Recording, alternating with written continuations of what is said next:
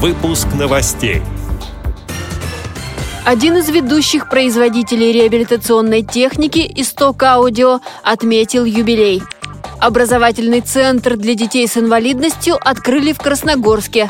В Благовещенске представители местной организации ВОЗ обнаружили уникальный экспонат в доме купца Саяпина – Костромские активисты с нарушением зрения продемонстрировали губернатору региона специальное оборудование для тренировок. Далее об этом подробнее в студии Анастасия Худякова. Здравствуйте! Один из ведущих производителей реабилитационной техники «Исток Аудио» отметил юбилей – 25 лет работы. О том, с какими результатами компания подошла к очередной праздничной дате и какие проекты на очереди, рассказал генеральный директор Иван Климачев. Деятельность компании, она очень многоплановая, но в части продукции для незрячих людей мы подошли с очень хорошими продуктами, с очень хорошими результатами. Работает наш интернет-сайт Smart Aids, в котором более двух тысяч продуктов для незрячих людей.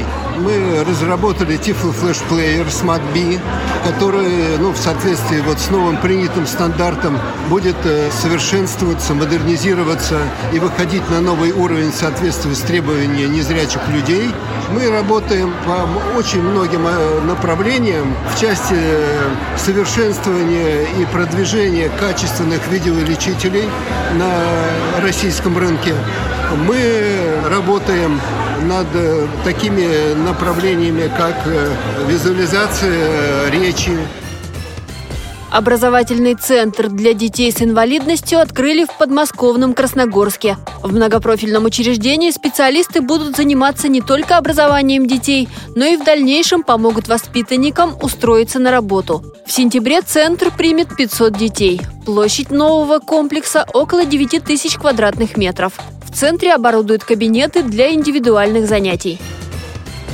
Прикоснись к истории руками. Под таким девизом состоялась экскурсия представителей Благовещенской местной организации ВОЗ в дом-музей купца Саяпина.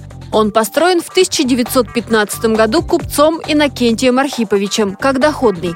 Памятник архитектуры в центре города. Этот дом один из немногих сохранил свой первозданный облик. Инвалиды по зрению смогли прикоснуться к бревнам из плотов, на которых в 1956 году приплыли из Забайкалья казаки. Из этого материала впоследствии была построена первая в Благовещенске церковь святого Николая Мерликийского. А еще гостей познакомили с искусством мастеров, украшавших окна домов сложными узорами. Всех впечатлила коллекция самоваров, от больших трактирных до самых маленьких сувенирных, а также коллекция часов – Посетители с удивлением обнаружили брайлевские наручные часы «Ракета» и будильник «Слава». Говорится на сайте Амурской областной организации ВОЗ.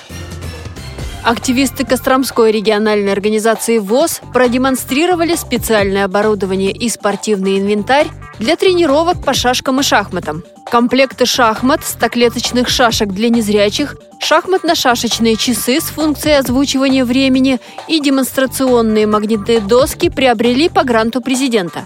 Городскую интерактивную площадку посетили губернатор Костромской области Сергей Ситников и председатель областной думы Алексей Анохин, говорится на сайте региональной организации Общества слепых. Эти и другие новости вы можете найти на сайте Радио ВОЗ. Всего доброго и до встречи!